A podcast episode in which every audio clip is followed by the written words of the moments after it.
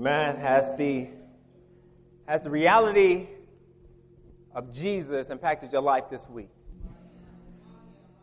Has the reality that it is it was He who has given you breath, given you life, given you health, given you strength? He is your great provision this week.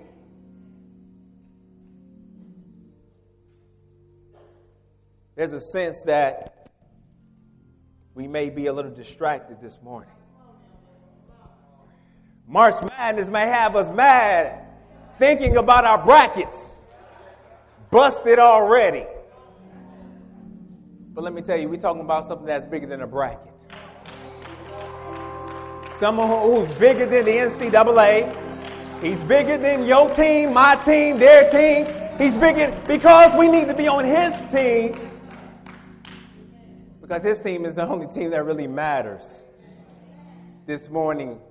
So may we put everything in perspective in its place as we consider the things of God this morning. Amen. Praise God for the praise and worship this morning, helping us to see just how awesome God is and the fact that Jesus is real. Because there may be someone here today who, have been, who has been going through life and just haven't experienced the goodness of Jesus because they have not cried out to him, they have not called upon him. They have not trusted him. And they're trying to figure out is this Jesus real? My prayer is that through the preached word this morning, you will experience Jesus in, in a, a new, fresh, and exciting way. Praise God for the baptisms this morning.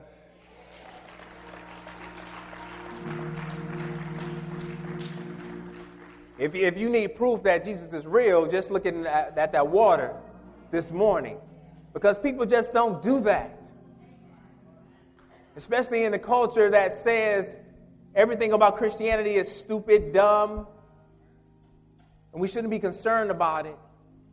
But for a family to come to Christ and another man to come to Christ definitely points to the fact that Jesus is real. Greetings to you this morning. Forest Baptist Church. Indeed, it's a privilege and honor to be before you once again. If you would, turn with me in your Bibles to Genesis, the fifth chapter. Genesis, the fifth chapter. And as you do, in, pre- in preparation for this sermon, was praying how we could continue the study of stewardship this week. And one area that we need to be continually reminded about our stewardship and what we do with it is the family. We need to be good stewards of the family.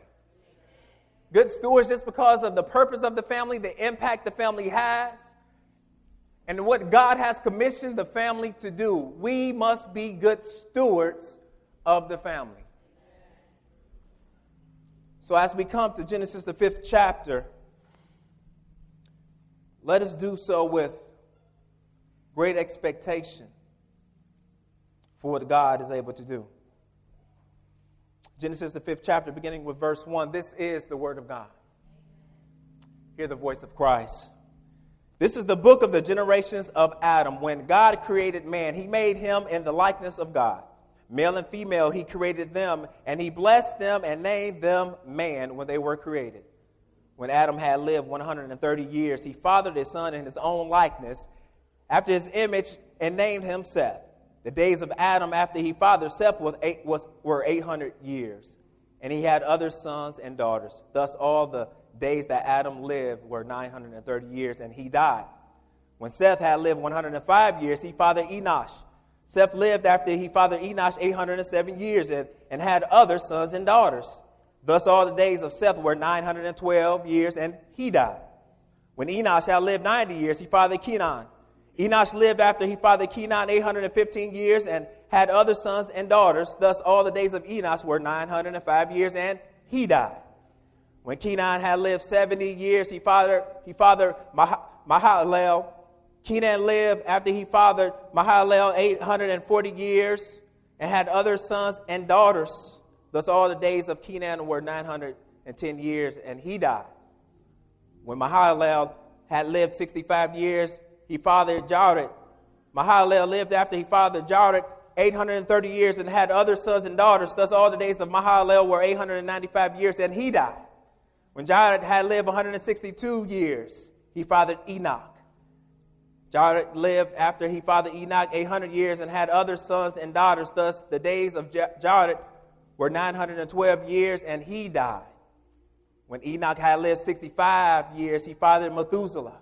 Enoch walked with God after he fathered Methuselah 300 years and had other sons and daughters.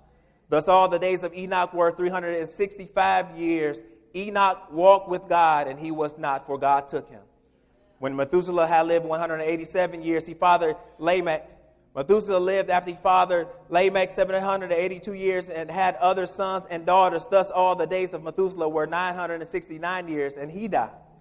When Lamech, Lamech had lived 182 years, he fathered a son and called his name Noah, saying, Out of the ground that the Lord has cursed, this one shall bring us relief from our work and from the painful toil of our hands. Lamech lived after he fathered Noah 595 years and had other sons and daughters. Thus, all the days of Lamech were 777 years, and he died. After Noah was 500 years old, Noah fathered Shem, Ham, and Japheth. May the Lord add a blessing to the reading of his word. Let us pray. Father, have mercy upon us this morning, please. Have mercy upon us by giving us eyes to see and ears to hear, by giving us soft hearts, moldable in your hands. Father, please incline our hearts towards your testimony this morning, the testimony of your word. May you speak to us. Open up our eyes that we may behold beautiful and wonderful things in your word. For every jot and tittle is important. Every word in this holy book is important. Father, may you unite our hearts to fear your name and your name alone. For our attentions are often divided. Father, make us singularly focused upon you this morning. And Father, please satisfy us as only you can through your word. Encourage us and equip us for your kingdom purposes. In Jesus' name we do pray. Amen.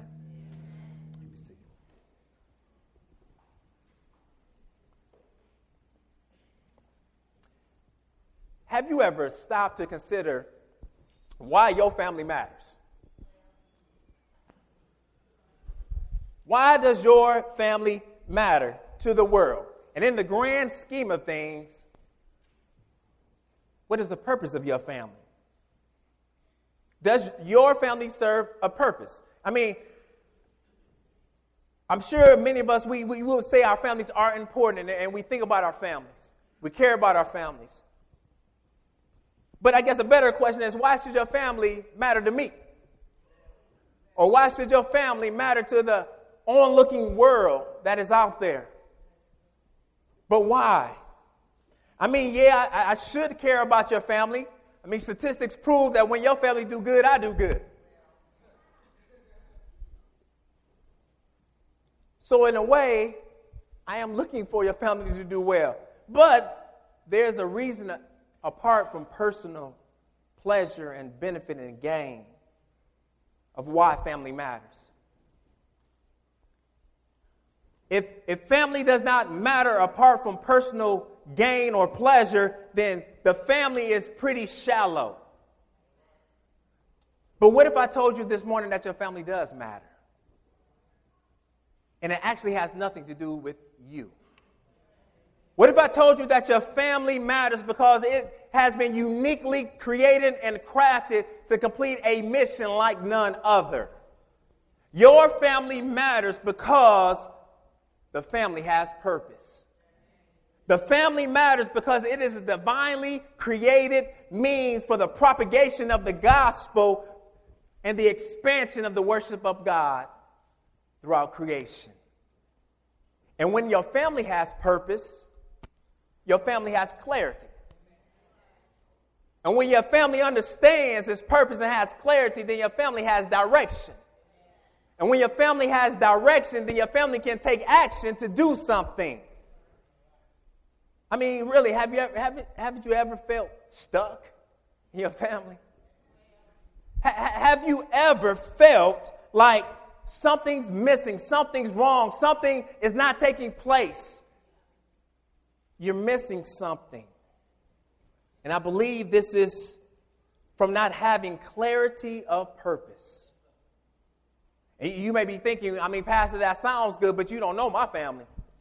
I don't, I don't like my family. They get on my nerves. They bother me all the time. I really can do well without them being around. I mean, Pastor, we, we have these situations, difficulties, trials, issues, arguments. How can my family really have a purpose? And you're right, I, I don't know exactly what's going on in your family right now. But what I do know is that God has commissioned the family to spread his glory throughout all of creation, and that gives your family purpose. Your family matters not because what you bring to the table, but because of what God has already decreed. Let us walk through this passage this text of scripture this morning and see what God has to say about your purpose. Here is a prime example why the whole Bible matters. Who reads a genealogy to learn something? But God is saying through this genealogy, I got something for you. Just read me. Moses, under the inspiration of the Holy Spirit, is writing to the children of Israel He's leaving a historical record of, of, of, the beginnings. Moses writes the book of Genesis. And as he is doing, he, he, he is showing in chapter 5 the results of what God has put in motion in chapters 1, 2, 3, and 4. In chapters 1, 2, 3, and 4, God has commanded man to multiply to expand the worship of Him over all of creation. So you have this plan by God taking place and, and man beginning to multiply upon the face of the earth. And worship of Him is expanding. You see, even during this period of time, this period of time, if, you, if, if we look at it literally, it's, it's some 1,600 years and with the length of days these men are living, they, their lives were actually overlapping. So you pretty much had Adam around the time where Methuselah was living, able to share face to face what, what it was like to walk with God in the cool of the day. What it was like to be chilling one day, fall asleep, and wake up, and your wife is there he's able to share all these experiences firsthand. This, the propagation of the gospel. That though we have fallen into sin, God has promised one would come to rescue us throughout the generations. And here we have a story of the first family. No, not President Obama and his family. The first created family. This genealogical account begins by pointing back to the creation narrative, and it reveals that the family's purpose is to expand worship. Verses 1 and 2. This is the book of the generations of Adam. This is the, the record of the family of Adam. When God created man, he made him in the likeness of God, male and female, he created them, and he blessed them and named them man when they were created. Last week, I, it was interesting. I read an article. And in that article, it was talking about this one family who had moved into a, a pretty upscale city and had bought this, this mansion, this really nice house. And they began to uh, renovate the house. They had put something like $30,000 in, in the house already. And then one day they get a, a notice from the city council that that eviction proceedings was going to start over the house that they had purchased. And there, there was a question because this family, they, they had been paying everything on time. The, the city taxes, the water, everything was up to date. They weren't loud and rambunctious. They weren't causing a lot of problems. So there was some, some question as why would they be evicted? See, but what the problem was, this, this, this single family home was being inhabited by 11 individuals.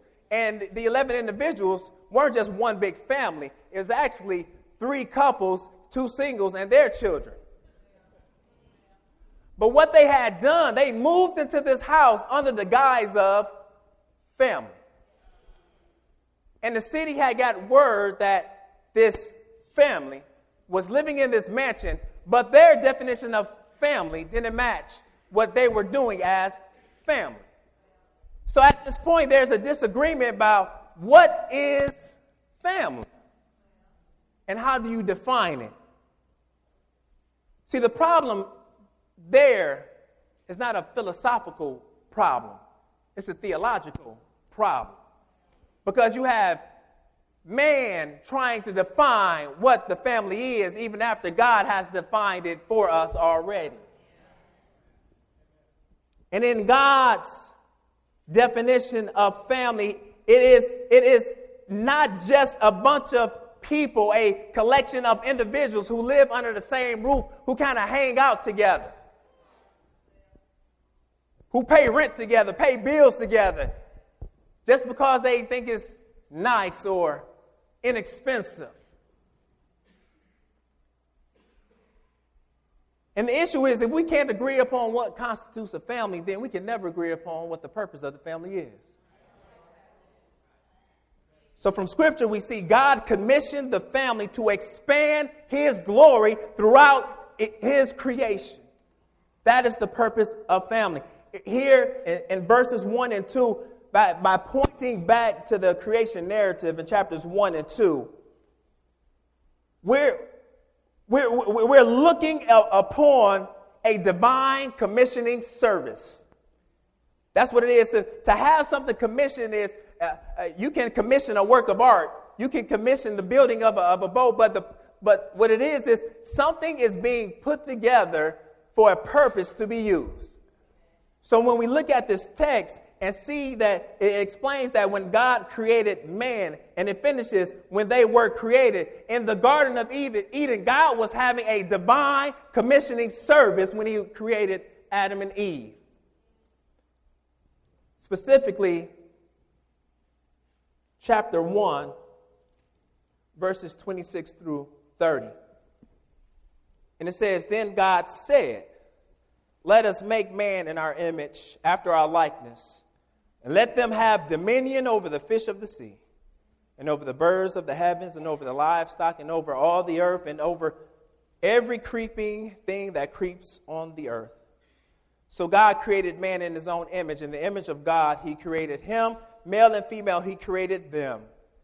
And God blessed them. And God said to them, Be fruitful and multiply, and fill the earth and subdue it, and have dominion over the fish of the sea, and over the birds of the heavens, and over every living thing that moves on the earth.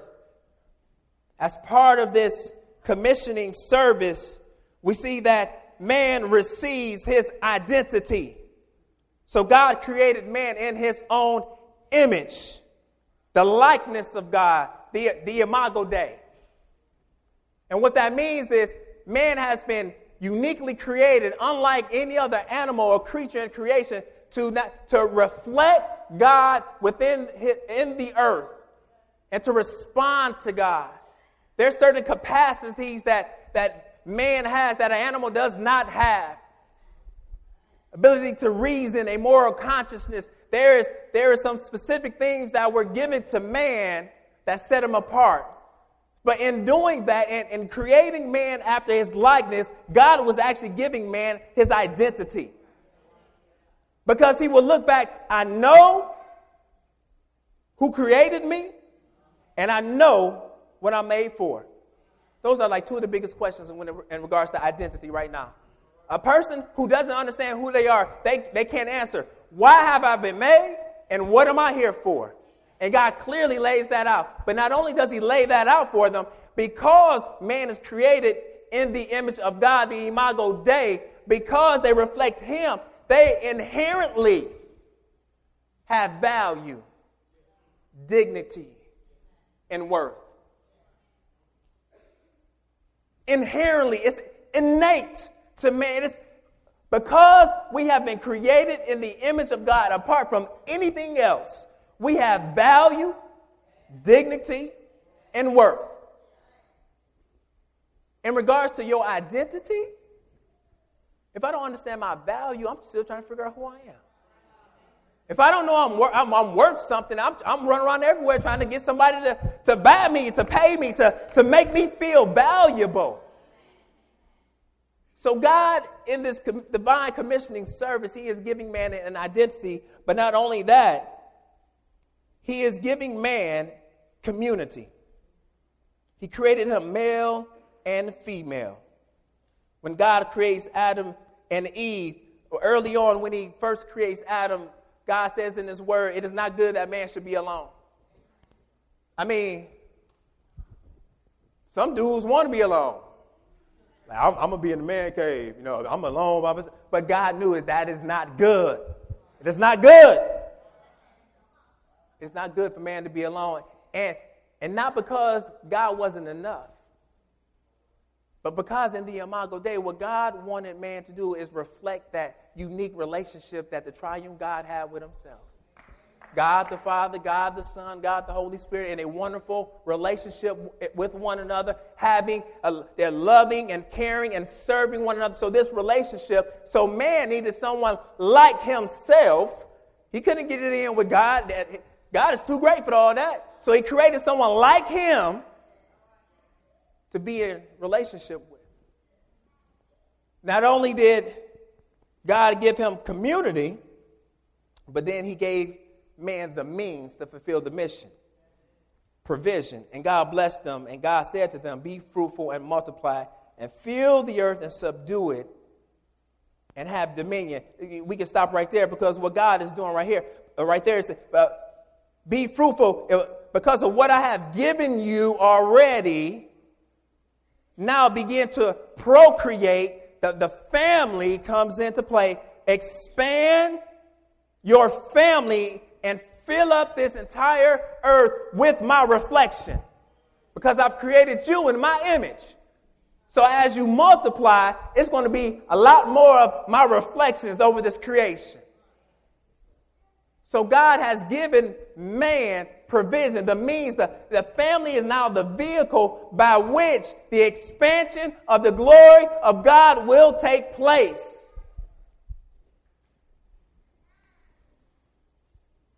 This divine commissioning service provides man with everything he needs to, to take his marching orders, this, this dominion mandate to, to work and subdue and, and to have and, and to take charge over what God had given man. Because man would be God's ambassadors in the world. So ultimately, looking here in Genesis 1, we see that the, pur- the whole purpose of man is that we would act as God's earthly representatives, an ambassador. We see, we, just this week, we had some comments about our ambassador and, and going over to various countries, and there's, there's the, the ambassador for the United States is always going somewhere to represent us. To represent. Okay, let me let me back it up some. You know when you really don't want to go somewhere? So you call your sister, brother, cousin and say, How about you go represent the family for us? See, but in this case, it wasn't a case of God not wanting to go, but He was setting up a plan, a beautiful plan to use man in this, in this redemption of creation. man would work until the garden, expanding the garden, expanding that holy of holies over all of creation. And the, the, the glory of God would come forth, and worship of God would come forth. And it would radiate from the center. And even now, this mandate has not changed for Christians. Only instead of working and tilling the ground of the earth, God has given us the responsibility to work and till the ground of hearts in this world. Our marching orders, our purpose has not changed. Our King has only clarified our purposes. Our King Jesus now declares in Matthew 28 Go therefore and make disciples of all nations, baptizing them in the name of the Father and of the Son and of the Holy Spirit, teaching them to observe all that I have commanded you. There's still that mandate to expand the worship of God throughout creation. Now we know we, we expand it by preaching, teaching, talking, living for Jesus. The family matters because it is the, it is the divinely created means for the propagation of the gospel and the expansion of the worship of God throughout the earth. In Genesis 12, we, we, we, we see this happening in, in, in God's call to Abraham. Genesis 12 and 1. Now the Lord said to Abraham, Go from your country and your kindred and your father's house to the land that I will show you. Now I will make you a great nation. This, from, from him, uh, many people will come. And I will bless you and make your name great so that you will be a blessing. I will bless those who bless you, and him who dishonors you, I will curse. And in you, all the families of the earth shall be blessed. So the family is the means by which the gospel will go out and be spread across this world. Because God has commissioned us, we still have the explicit purpose of expanding the worship of God by sharing the gospel of Jesus Christ and making disciples for Him. That's our purpose. That's your family's purpose. Families expand the worship of, of God by the way they talk. Families expand the worship of God by the way they walk. Families expand the worship of God by the way they act, look, dress, uh, how they respond in creation. Your, your family is more than just a bunch of people who like you, who give you stuff. For your personal pleasure, your, your personal piggy bank. Your family has a purpose, and because your family has purpose, your family matters. We think too low of our families. We need to esteem our families as God esteemed the family. The family's purpose is to expand this worship. But however, if you're anything like me, then you have great difficulties accomplishing this purpose. If, if, if your family is anything like mine, then, then you have a hard time of always reflecting Jesus to this world. If your family is anything like my family, then there has been hurt, harm, and pain. This is because the family is under constant attack from the curse of sin and has been wounded. I won't read it all, but go with me back to the fifth chapter in verse 3. When Adam had lived 130 years, he fathered his son in his own likeness, after his image, and named him Seth. The days of Adam after he fathered Seth were 800 years, and he had other sons and daughters. Thus, all the days that Adam lived were 930 years, and he died. When Seth had lived 105 years, he fathered Enosh. Seth lived after he fathered Enosh 807 years and had other sons and daughters. Thus, all the days of Seth were 912 years, and he died he died. You know, when people ask me where I'm from, and I tell them that I'm from Michigan, they be like, oh, yeah, whereabouts? I said, well, I'm from Inkster. I, you know, of course, they don't know what that is. I said, well, Inkster is a suburb of Detroit. So it's kind of like I'm from Detroit, but I'm not really from Detroit. But when I tell people that, I get one or two responses. I either get the response, You from Detroit?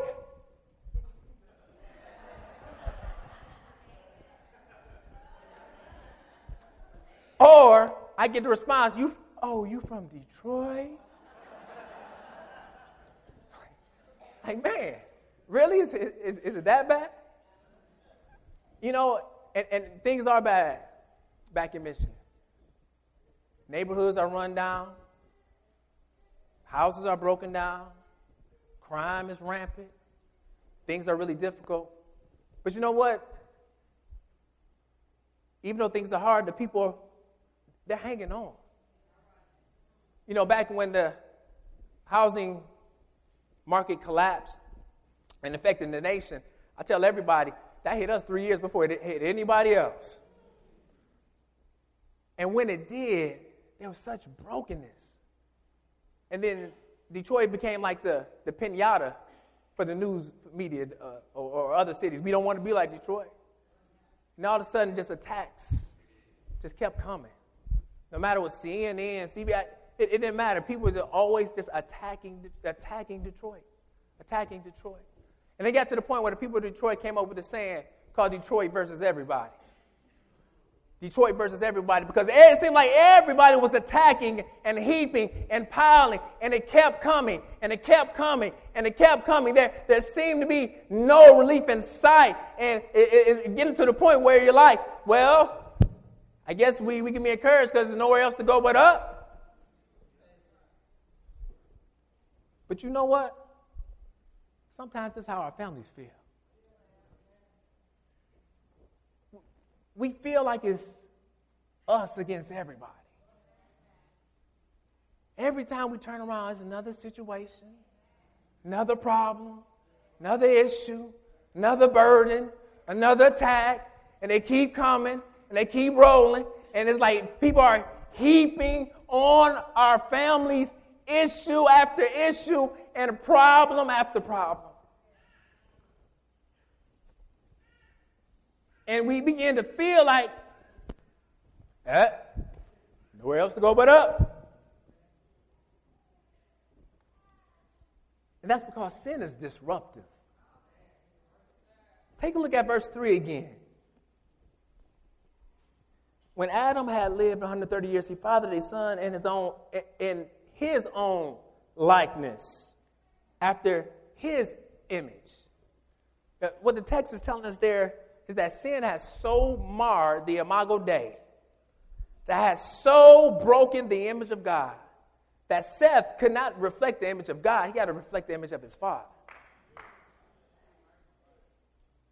Sin had come into the, the, the bloodstream of man, so instead of reflecting God, Seth will reflect his father and the sin that he bore. So now, generationally, the sin is, is, is, is disruptive, but it's continuing and it's causing problems throughout the family line, this familial legacy, this, this, this, this line of Adam is causing problems, and we see how it's causing problems when, when the phrase is repeated, and he died. And he died.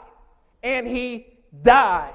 This is the ultimate curse of sin because in the garden, God had told Adam, For in the day that you eat of the fruit of the tree, you shall surely what? Die.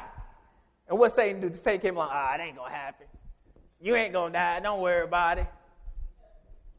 Moses is showing us like, yes, it is.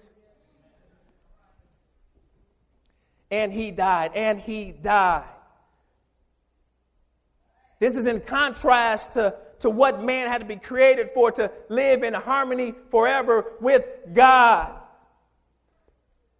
The curse of sin has disrupted everything, not only lifespan. See, in the text it says, and he died because that's the ultimate extreme of death.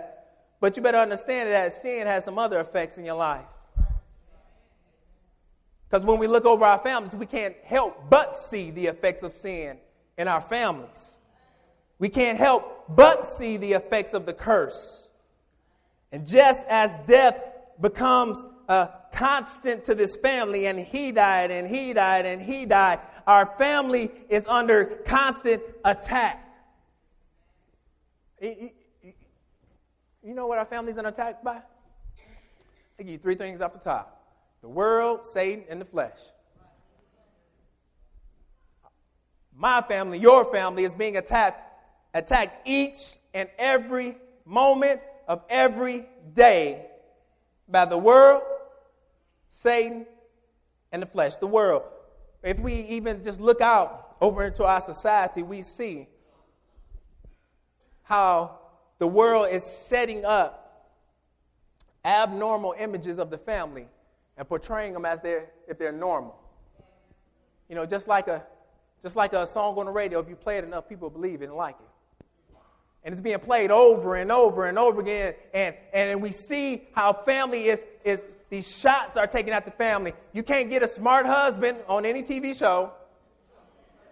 You, every, every dude just dumb. Oh, uh, uh, uh, oh, take my wallet. Oh, there you go. Hey, children can't be obedient. They argue and call each other names all the time. Everything we see about the family says dysfunction. And you wonder why we so jacked up. And we're sitting at the, the buffet table of Hollywood just eating and eating and eating and wondering why we're gaining weight in those areas. We're wondering why we're so snappy. We're wondering why we're so angry. We're wondering why, why our children dress like they do, or talk like they do, or walk like they do. But we're sitting at the buffet table eating and eating and eating. The world, not only the world, Satan. Satan has set up world systems. And he's using the internet and he's, He's using your, your, your 13, 14, uh, hold on. He's using your seven, eight, nine year old sons and daughters' smartphone to smuggle pornography before their eyes right now. And we don't even know it. Satan is setting up entire systems to destroy the family. Why does he hate the family so much? Because he hates God. And the family is intended to reflect that beautiful triune relationship. And if the family reflects God and, and Satan hates God, then Satan's going to hate the family because it represents God. Satan hates you. He hates your guts. He hates your children's guts, your baby's guts. He would do anything to kill them right now. Then lastly, I think is actually the, the most dangerous the flesh.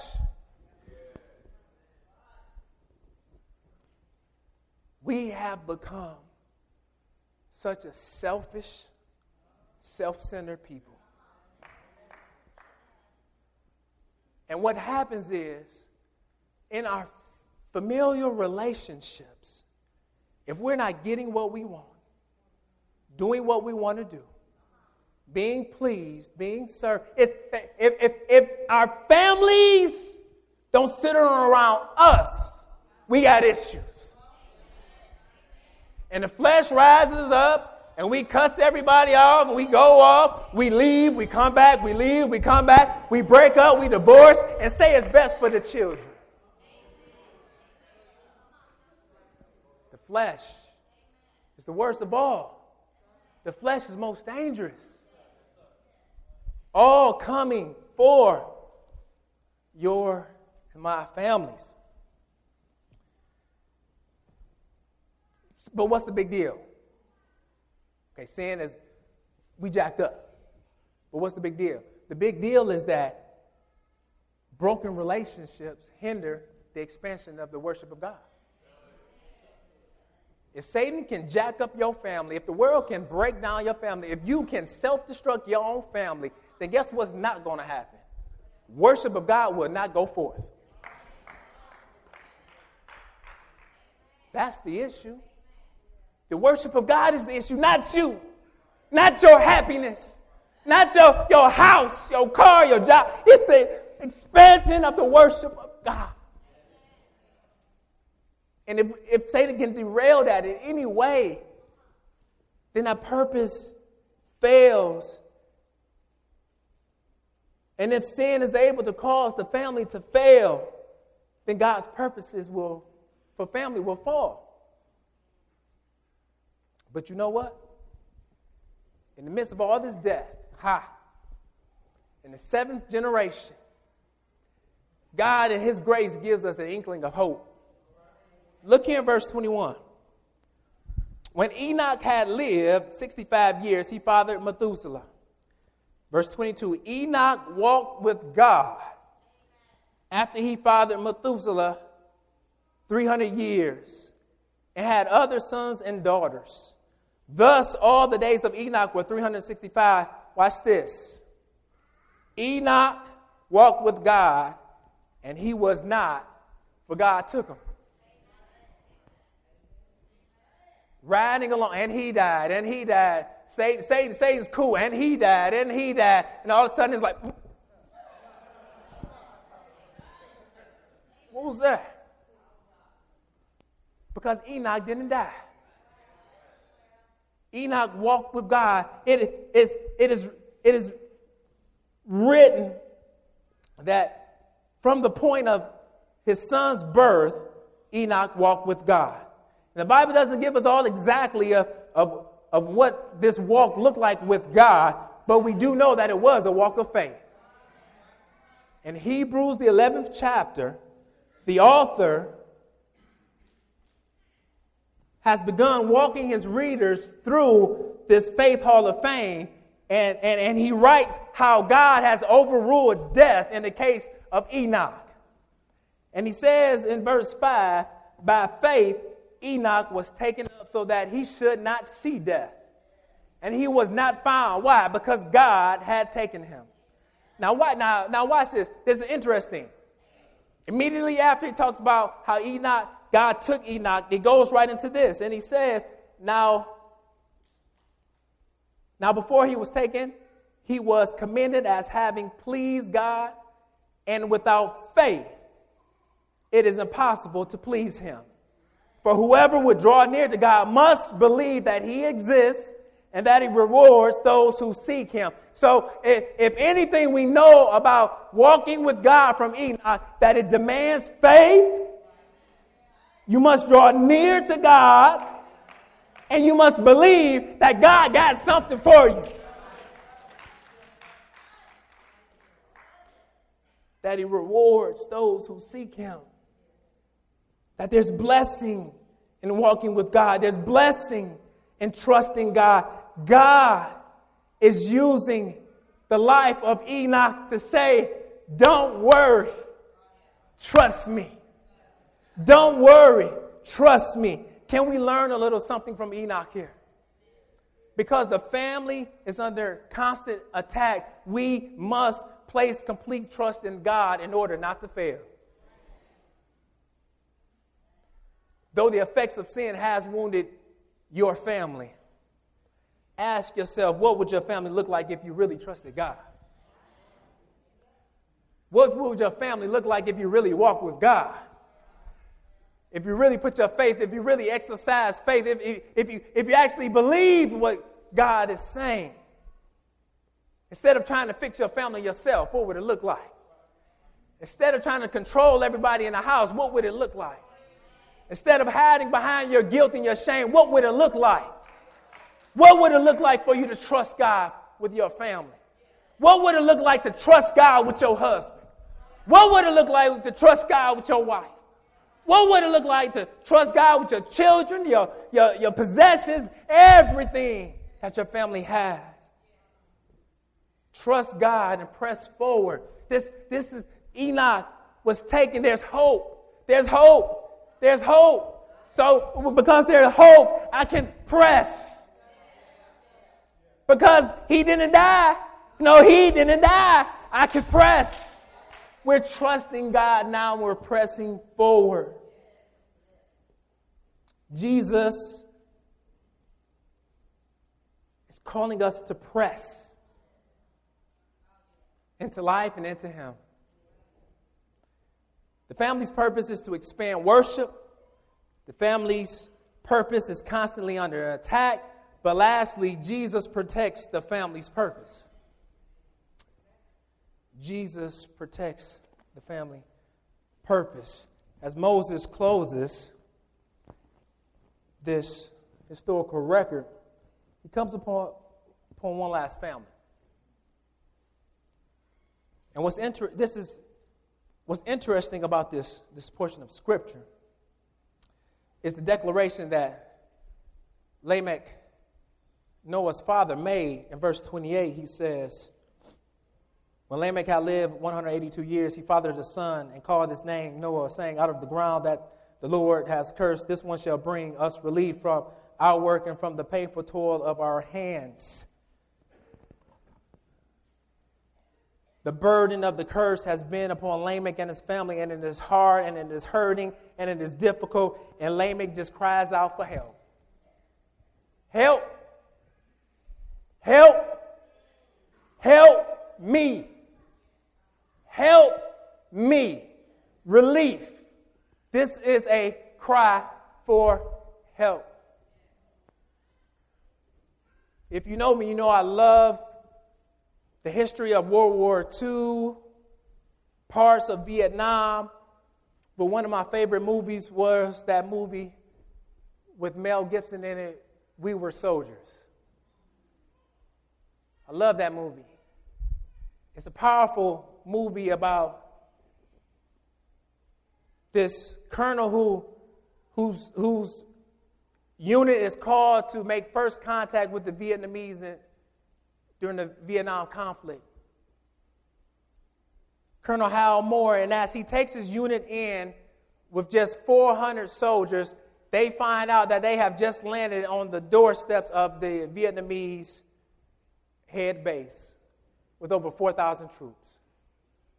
Day one comes and they, they, they are fighting. They're dying. They're, they're laying down their lives to one another, but they're, but they're, but they're dug in. They're, they're, they're, they've made their lines and they're able to keep the enemy back. But on day two, the enemy just comes down in floods and droves and begins to overtake their positions. Right up to the gun line, face to face, there's hand to hand combat going on. And, and Colonel Hal Moore steps back, powerful scene, and he observes what's going on. And then he tells his lieutenant to call in Broken Arrow. And what Broken Arrow is, in, in, in military terms, it was the, the, the radio call for help. We've been overrun. We need all the available resources to drop bombs right now. Broken Arrow. And as he does, the, the bombs even get so close that some of his men are killed, but yet the artillery bomb, uh, the, the artillery was enough to keep them back to restore the lines.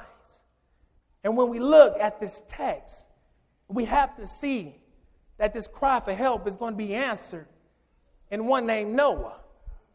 Because if you know anything about Noah, it was Noah that God commanded to build the ark. It, because judgment was coming upon the earth. See, the story of Noah is much bigger than a bunch of water and a flood. Contrary to popular belief, the world was not flooded because it wasn't taking care of nature. The world was flooded because we was off the hook. We were sinful, we were wicked, and then no one loved God. This story of Noah is, is bigger than the animals come marching two by two, hurrah, hurrah. You know, and it's something to be cheery and happy about. It's bigger than that. Because in the sixth chapter, we see that this is a story of rescue. In verses 11 and 12, now the earth was corrupt in God's sight, and the earth was filled with violence. And God saw the earth, and behold, it was corrupt, for all flesh had corrupted their way on the earth. Evil pressing in on all sides, endangering, endangering this, the purpose of the family. And yet, Noah faithfully built an ark. He was obedient to the call to go. Noah was obedient to build the ark. He built it with one way in, one way out. Noah was obedient to, to, to draw his family to go into the ark. He was obedient to get into the ark. In the story of Noah, God is calling a broken arrow. And he's, he's, he's laying out the heavy, heavy ammunition to, to break up Satan's hold and his attempt to destroy the purposes of the family.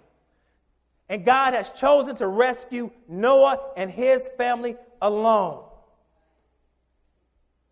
We see that Noah and his family survives and God recommissions them to be fruitful and multiply. This is a divine rescue. But you know what? For the Israelites reading this, the disciples probably wouldn't even realize this after Jesus had ascended.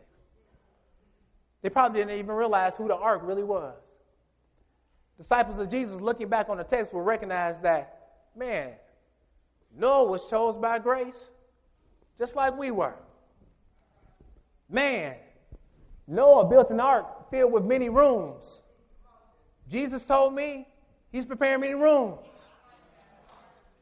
Man, just as there is only one door in which people would enter, man, Jesus said, I am the way, the truth, and the life. No one comes unto the Father but by me.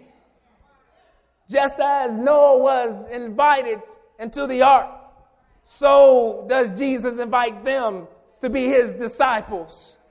Just as Noah was kept by, from the flood waters of judgment, so are those who trust in Jesus. I will never leave you nor forsake you. Just as Noah was commissioned to fill the earth with God's glory, so will Jesus when he returns and establish his kingdom. Jesus is the ark. Jesus is the, the means and mode of rescue for this family. Jesus is the means and modes of rescue for us because Jesus protects the family's purpose. You must look to him to rescue you from the flood of life. We look to Jesus. We look to Jesus for help. We look to Jesus for hope. And we look to Jesus for victory in and through our families. Because apart from Christ, our families have no hope. You just doing it on your own. If your family don't love Jesus, then you by yourself. If your family don't care about God, the flood is coming and you're on the outside of the ark. God is saying, come in right now through Jesus, through the door, right now. And for those who come, they will be saved. But for those who think they're big enough and bad enough to build a boat that can survive this flood that's coming, oh, I have news for you. God said that there will be one day where every knee shall bow and every tongue will confess Jesus is Lord. Jesus protects the family. The story of Noah continues. Then later in Genesis 9:18, there's another genealogy. This ge- genealogy begins with the sons of Noah. Ham, Shem, and Japheth. Ham, Shem, and Japheth. One, two, and three. It's as if God is saying that the deliverance that you need actually begins with the triune God. And when we look at our families, we need to look to a triune God for a triune hope. And the hope comes from knowing that God the Father has a plan. And He has established His plan. That He will call the people in spite of themselves, no matter what they have done. And the word declares, even as He chose you and Him before the foundation of the world. You know before the foundation of the world means? You ain't have time to mess it up. He says He has already chosen the people and He has a plan that He's working right now. So when you think about your family, think about that God has a plan. He will work a plan. He has a mission and He has a purpose. I'm not in this by myself and I ain't crazy. God has a plan. And when you think about the triune God, you begin to think about God the Son, Jesus who took upon human flesh and came down and saved us. This same Jesus wants to come down and rescue your family. He wants to do a change in your heart. He wants to do a change in your husband, and your wife, and your children. You need only invite him in because he is the one that, that bears the wrath that you deserve. Get into the ark with Christ. He is saying that right now. But God is saying that the triune God, the Holy Spirit, speaks to the situation too. Why? Because we jacked up, we messed up, we crazy. We need somebody to overcome our sinful nature. And when the Holy Spirit comes in, He transforms, He changes, He enlightens, He lifts up, He gives revelation, He gives wisdom, He gives hope, He reminds you about Jesus, He teaches you, He leads you, He guides you, He supernaturally empowers you. So when your family is jacked up, all you need is this triune God to speak to your situation.